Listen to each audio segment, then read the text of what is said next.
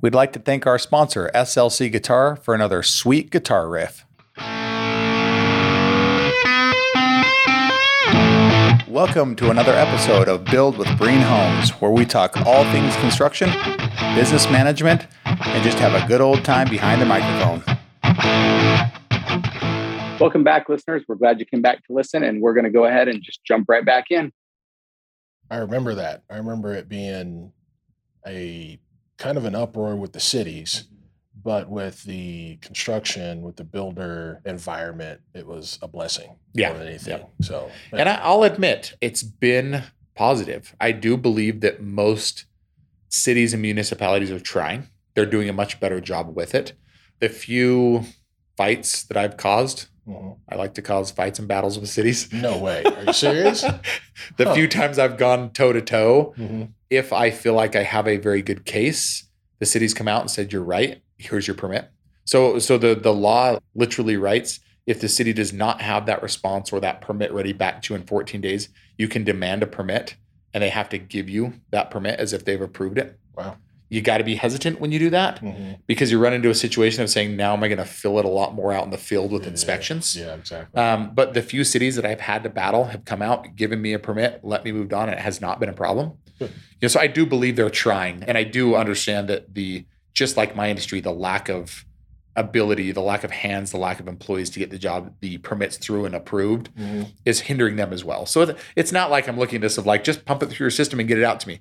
There's an individual that's going through those plans and getting us approval to move it through. Right. They're overwhelmed too.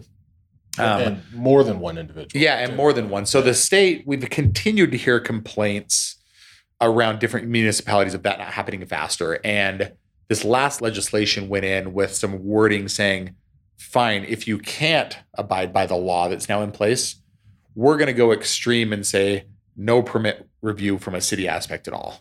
So now I've gotten all my professionals to stamp the plans, my civil engineer, geotechnical engineer, architect, you know, contractor, whoever it is, all the licensed individuals, they're all stamped, they're all liable. They've all approved what I'm doing. Mhm. I'm going to hand it to you, city. All you can do is charge me the impact fees and write me a permit, and I'm out the door. Yep. Right? Yep.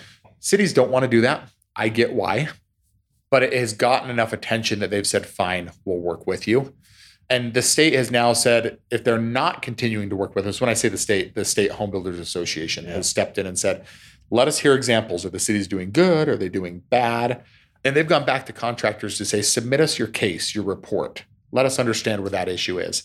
And they haven't had a lot of contractors submitting that that report, that case.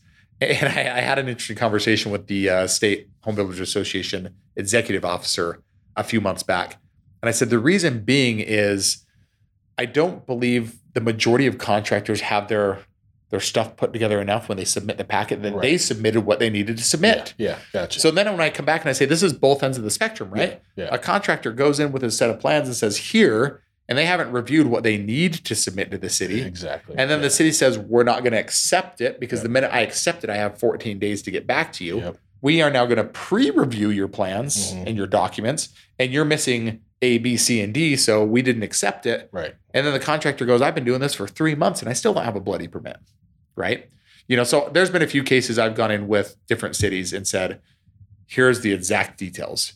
You accepted this date. You let you allowed me to pay a fee, which means you accepted. Right. You've been 27 days. I expected something at 14. I followed up at 14. I didn't get a response. I expect a permit today. Right. And I've had cities say, here's your permit three different times now. Mhm. You know, so I know we we're diverging around a little bit of this, but there is a holdup in getting through the process of approvals and getting a permit. That does take a lot of time. Even though we have laws in place that say it has to be done in 14 working days, Right. which is really, let's just say three weeks, that process often takes three weeks to get some responses, some comments, some questions. Mhm. It takes oftentimes a couple weeks for the architect, the contractor, the civil engineer, you know, whatever, the structural engineer to get those responses back. Mhm. The city oftentimes looks at it of we still have, we now have 14 more days to get back to you. Mhm. So that process has now gone three weeks on the front end of the first responses, two weeks to get responses back, and then another three weeks to get those approvals back and a permit in place. So now we're up to, you know, six, eight, nine weeks to get a process to go through. And even then, it's very often you get in this back and forth of the comments you submitted weren't good enough. Yeah. Submit them again. Right. And so you kind of just go into this cloud of saying this process can take three to six months. You know, so talk about a huge delay there. We're doing the right things to move it into place, but that is a pain point. You know, I can't tell you how many times I've said we've got eight, 10 contracts. We can't accept a new one until 2024. And then three of those projects have pushed in the permit phase three, four, five, six months. Right. And now I have to take my downline and push that all out another three, four, five, six months. Jeez, I'd imagine that this is it's a another pain point like we're talking about that you'd have to explain to your clients Mhm. as you before they even sign on a dotted line. I would imagine you'd still have to have the conversation like, hey, here's some of the hiccups that could happen. there's not there's not a lot of regulations the wrong word there's not a lot of regulation in whose job is it to achieve a permit Yeah. a lot of the times the client starts with the architect you know or the contractor sometimes an interior designer and they start working through the process and when it comes to okay architect is done with the plans we've got your structural engineering we're done here you go. Who takes it over from there and submits it? And really i look at the focus of my scope of work that is building the house. My mm. contract says once we have a permit, we've been given a permit, we will start construction within 14 days. So there's a gap between getting the plans done, getting all the right documentation to submit to the city, getting a permit and starting construction. Mm. So I oftentimes look at that as like a pre-con contract with the client, saying we will help you through pre-construction, but that's not typical of the contractor to manage all of that. Right. And an architect may finish a set of plans with structural engineering, and he says, "Well, that's my scope of work." but that didn't include the civil engineering, the geotechnical engineering, the mechanical engineering, Yeah. the REScheck reports, all the information that you still need to submit. Oftentimes, approval from an HOA, your color selections. Sometimes an interior designer is helping there, but it doesn't get all that documentation together and submit it to the city. You know, so it is that can be a, a major pinpoint that if you don't explain to a client early on, I look at it and say, if we're talking the big picture, Yeah. I'm oftentimes working with my clients from two years to four years on the entire project Right. architectural and design, permits, and then construction. Okay. So, All yeah, right, one man. that constantly pops up. We're working through it, but still a pain point of today's industry. Another one that I've kind of jumped into my mind here as, as we've been talking through is the compounded effects of other contractors, right? Uh, what do you mean? Most of us are hiring, you know, or buying supplies from Gotcha. one of let's say 10 lumber yards we're hiring you know one of maybe 150 stucco crews and they're buying their supplies from the same five suppliers here in town i often get the comment of, from a subcontractor or a supplier of sorry i've got to finish this job before i come to your job Right. so I may have somebody scheduled for a Monday. They got behind on their job that they're currently on from another contractor that's pushing them up through Wednesday the following week. They've got to push me to Thursday. And I find myself oftentimes going in front of a client saying, well, we had the stucco crew, uh, you know, let's say scheduled for Monday, but they've got to push us to Thursday because they've got to wrap up the job they're on. And most likely that was a compounded effect from the job previous to that, or the job previous to that, or the job they're on and not having good contracts in place, scopes of work, or expectations to get their job complete. That now it's affecting my job. And my client says, well, why is that job more important than my job? And to me, that job isn't more important than their job. Absolutely right. To the subcontractor, it's just as important as their job. Right. There is a lot of effect of the compound of things that I cannot control, other jobs, other contractors, that spiral into a position of me saying, it's out of my control and there's nothing I can do about it. I can't go drive over to the job and demand that that subcontractor gets off that job, leaves that job halfway through and gets over to my job. And it's it's hard. I try to run a tight ship. And I think once it comes into my control, the way I, I manage the subcontractor, their schedule, their scope of work, their contract works really well once it's in my control. But I can't control what happens on all the other jobs that pop up, Right. you know. That they're involved in. Yeah, and that's that's all over the place, and, and you can't even blame the subcontractor. You know, it may be the material they ordered showed up three weeks late. they can't get it. They've got 90% of the material they need, but 10% isn't there. Right. They had an issue with shipping and logistics, right? So you start to see that ball just gain that momentum we talked about earlier of just those issues compiling down the road. Right. You know, that ultimately turns into longer job site, you know, longer job construction, Mhm. more expensive cost to a client. You know, so the nuts and bolts is this is taking us longer and costing more money. Cost It more money. sucks. That's hard. Right. So the last one I wanted to touch on, you know, maybe the last one I will touch on because we're we could go, like I said, all day on Yeah, this. absolutely. um, is all of this. It doesn't matter what I do in my doors of Breen Homes. All of this can start to compound to a lack of control for me. So I can come in and talk what we do for process, what expectations we put in place, what we put in our contract, the contracts we sign with the subcontractors with their scope of work, what we're ordering up front. I can control all of that. But what I can't control is all these outside influences that hit us and cause us to lose schedule time, cost more money, and ultimately falls down to saying it's hard for me to budget a project. right. So now let's go all the way back to the sales process, my experience with my client. And early on, I say, how do we win the job? hmm We elude that confidence, we set those expectations, and we get a budget that's workable. Well, I'm oftentimes creating a budget a year before we buy a product. And I'm seeing cost increases on a weekly, monthly basis of everything in my industry. So how do, how in the world do I go into a job with a client and say, we're going to budget for today. hmm We're going to put a contingency of 5%, 10%, whatever it is on your job, that there's a chance we'll spend it hmm and the bank saying, sorry, client, we can only lend you X. You're only approved for Y or Z, whatever it is. Right. It's really, really, really hard. I would dang near say impossible to budget for a client right now. Yeah, I bet. So then what? I sit in front of a client and say, hire me because you like me, Mm. you trust me. And really, that's where I'm sitting with clients right now saying, listen, we are all contractors in general, custom home builders in Utah are all going through a lot of these same pains that I can't guarantee you right now that your lumber is going to cost X on your job or your windows or your plumbing supplies, whatever it is. Right. We all know all of those are going up with inflation. But what I can allude to you is trusting me that I will give you the best information I can and we will do the best job we can to control those Right. right? You know, so early on, let's say it may cost a little more now. Let's say we might have some decrease in price. We've seen lumber go up and down and up and down. hmm But early on, if I can control the cost right now, plumbing fixtures, let's order them. We know what it is. If it goes down, well, crap. We spent a little bit more, but we knew what we were going to spend. Right. So going back to the earlier conversation to the bank, I say, let me order windows, plumbing fixtures, light fixtures, you know, lumber if possible. Let me order all of that now Right. let me store it because I know what those costs are going to be. Right. And then I can try to control your budget a little bit better. Yeah. You know, but the reality is I sit down and have a budget meeting with a client and I go, I kind of don't know. Yeah. I can tell you today, but that's going to change tomorrow. Guaranteed. It'll Mhm. change. So that's really hard to sit here where I've, you know, we've learned I'm a spreadsheet guy Yeah. to understand and live and breathe and die by the numbers. I'm currently in an environment that I can't really do that. And it just pains me every day Mhm. to be putting together bids for a client and then seeing our cost come in and go, sorry, it's increased.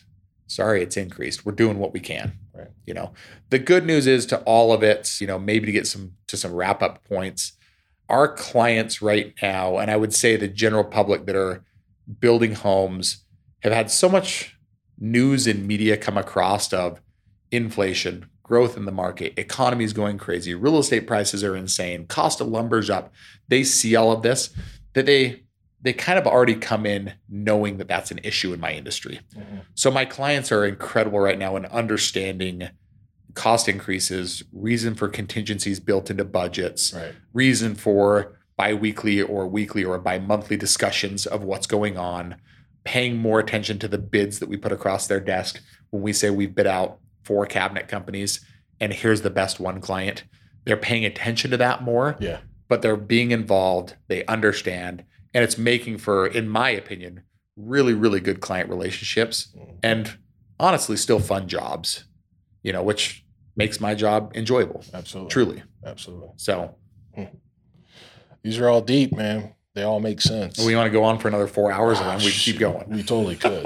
we totally could. I mean, I'm sitting here writing down all these questions, but it's all good at the same time because we can come back and talk about them another date and time. Yeah, for sure. Fire away. Give me give me a couple questions. We probably got five minutes. So one question.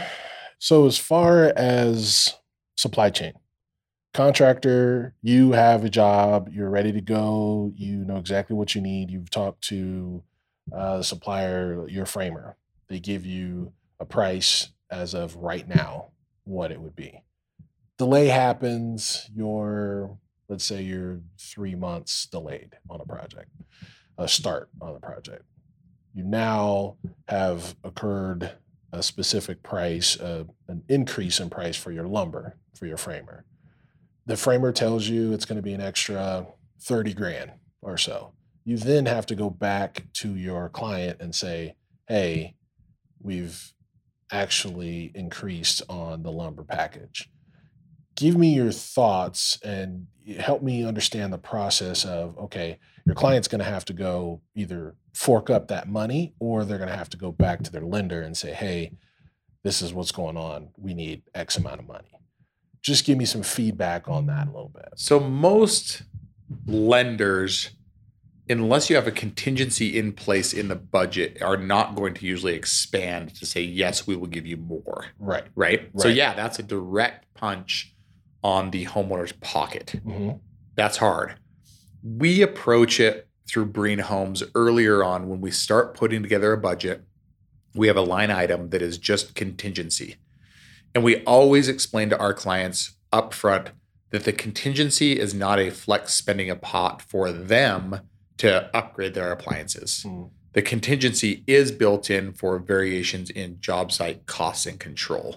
okay We always also do say we won't spend out of that contingency unless we discuss it with you first. So it gives us the ability to say, listen, we and the bank likes to see it have a budget of 5 or 10% to deal with some of these variances that we can't control right now. Okay. Most of my clients do say, okay, it's padding the budget, just take it out.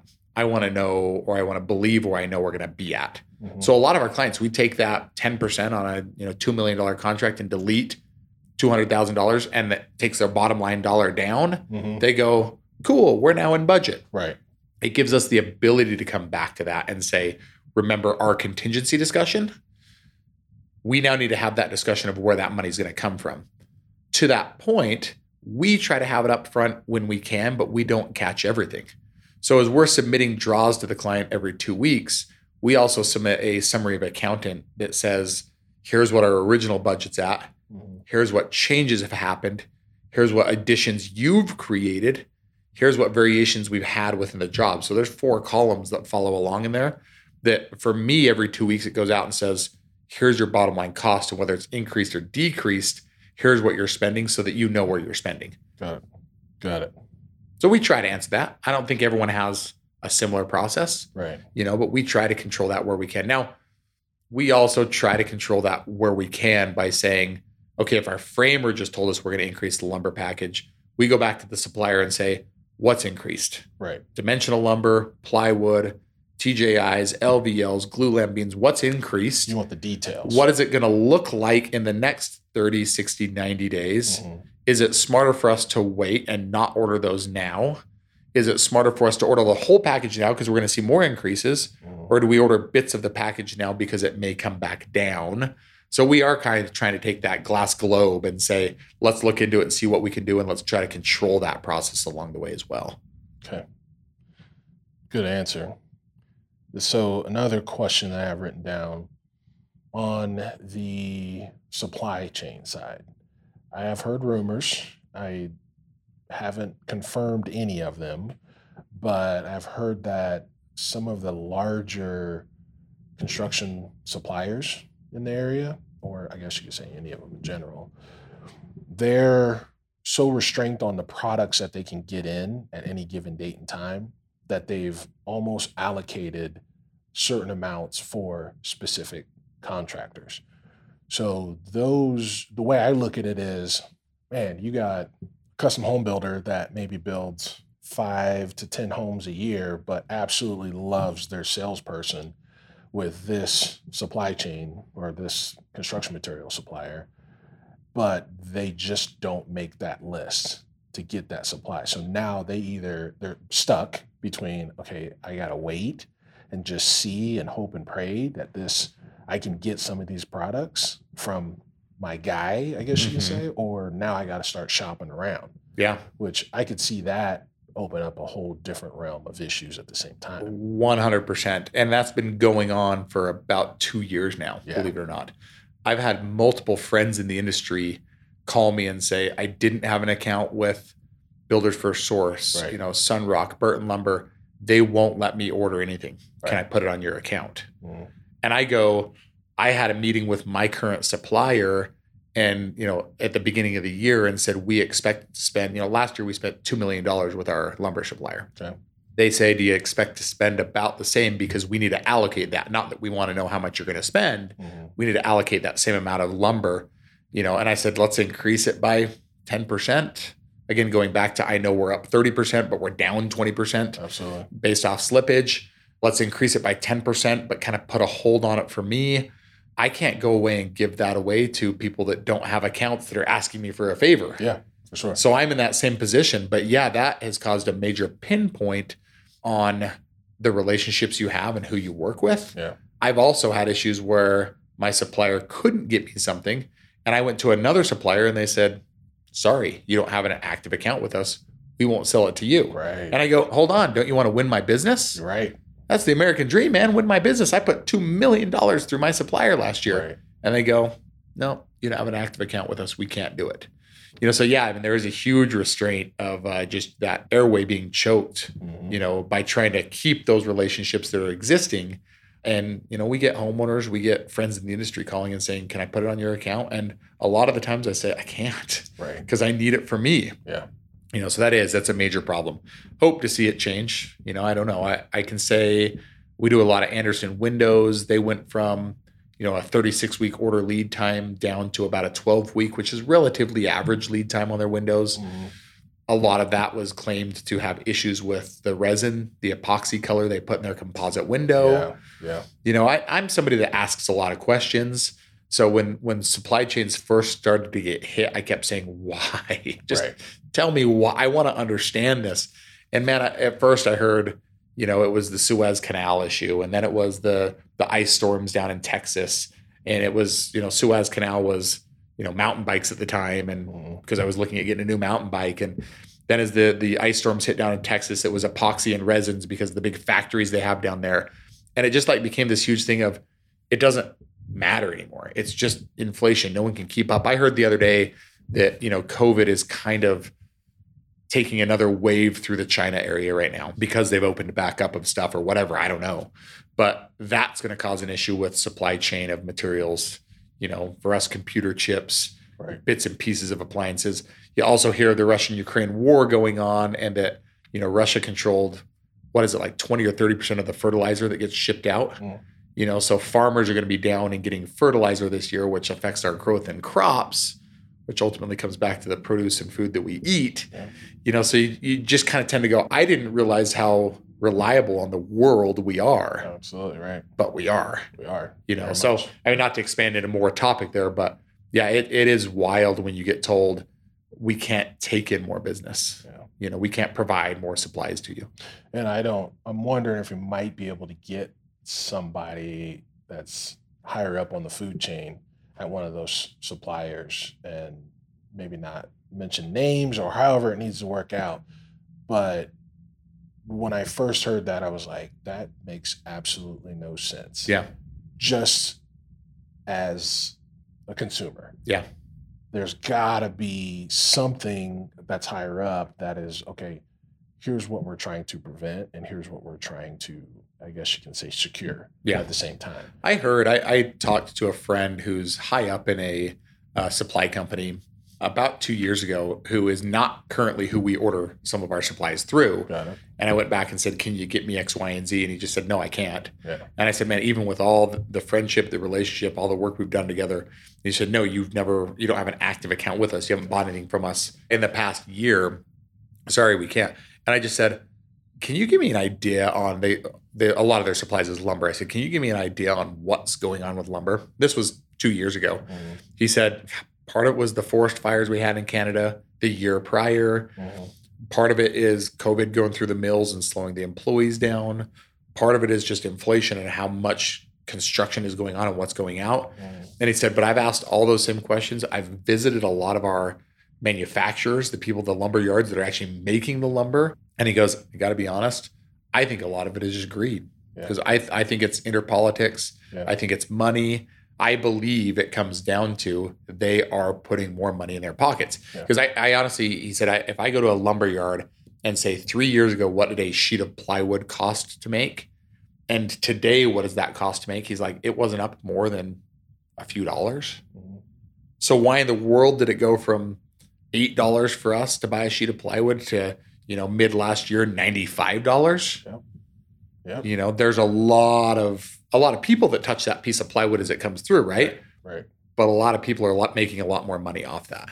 You know, so it, it'd be interesting to get somebody like him on, you know, and say, "Do you know?" But I'm afraid they might say, "Have any clue?" Yeah. You know. And I, I don't know. You you mentioned you mentioned before uh, like the construction industry is just it's archaic to some extent. It's archaic, and I see that a lot, and it it, it kind of just blows my mind, especially on the supply side, that there isn't a better solution for that problem. It, Yeah. it seems like it was more of a hey, we're trying to slow the bleed here as much as we can. So we know we're going to lose some folks, but what's going to happen when that supply comes back around? Mm-hmm.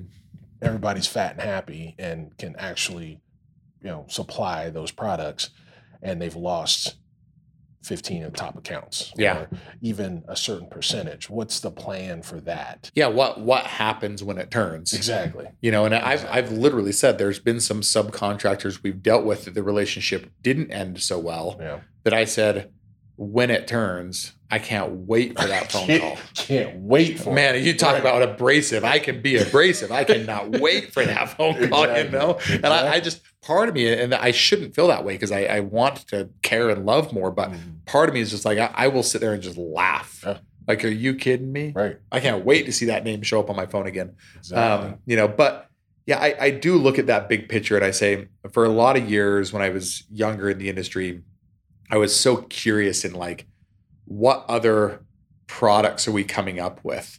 You know, why can't we use recycled plastic to Yeah. make sheets of plywood to create shear strength on a house? You know, for a long time, you've heard a lot of like 3D printing with cement. Mhm. You know, there's literally machines that you can put on a job site, and it's no man labor. It's all machines and robots that 3D prints a house. Right. Why haven't we gotten more into that technology and that recycle type program? And why haven't we got the money behind it to push to get more of that product out there? And I, I don't know. I mean, again, 10 years ago, I was younger, had more energy, you know, got more curious, maybe was a little bit more wild to chase some of those dreams. I hate to say I've let go of that.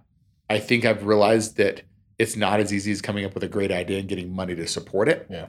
But I can say, you know, on I've been on some pretty extravagant fishing trips and I go run the beaches of these remote areas and they are filled with, you know, 60 feet deep, four feet tall of garbage. Yeah. Plastic bottles, Yeah. you know, plastic shoes, Mhm. toys, Mhm. just scattered. And I go, how in the world have we not come up with a better solution to recycle that? Right. Throw it in the wall of a home, whether it be insulation or a shear strength of a plywood, find a way to engineer it Mhm. And turn that into a home that's going to sit there for a hundred years. That works a lot better than let it sit on the ocean for a thousand years. Absolutely. You know, so I don't know. There is a lot of technology out there trying to get there. I just don't know if it's, you know, for lack of better words, turning the cruise ship to bring some of these new products in Mhm. or if just no one's come up with that type of product. But hey, we've all heard, you know, let's let's turn shipping containers into houses. Right. You know, let's reuse plastic and recycle. And we just, I don't know, we just haven't found. I would assume we haven't found the right use of those products yet to recycle them. I would love to see it because it could be the breakthrough that changes my industry Absolutely could. and suddenly changes a lot of these current pain points for today. Absolutely could. All right, man. Well, we are going to uh, let you go Awesome. from here. Thanks for the podcast today. That was a fun one. That was a fun A little one. more serious. You know, I kind of like goofing off, but I like some serious ones every now and then. Nah, man, you got to have the serious ones because I you guys see this list of other podcast topics that we're going to be going through. We're gonna have to start recording on a daily basis. Exactly. Exactly. Well, we appreciate you, man. Thank you very much. Thanks, brother.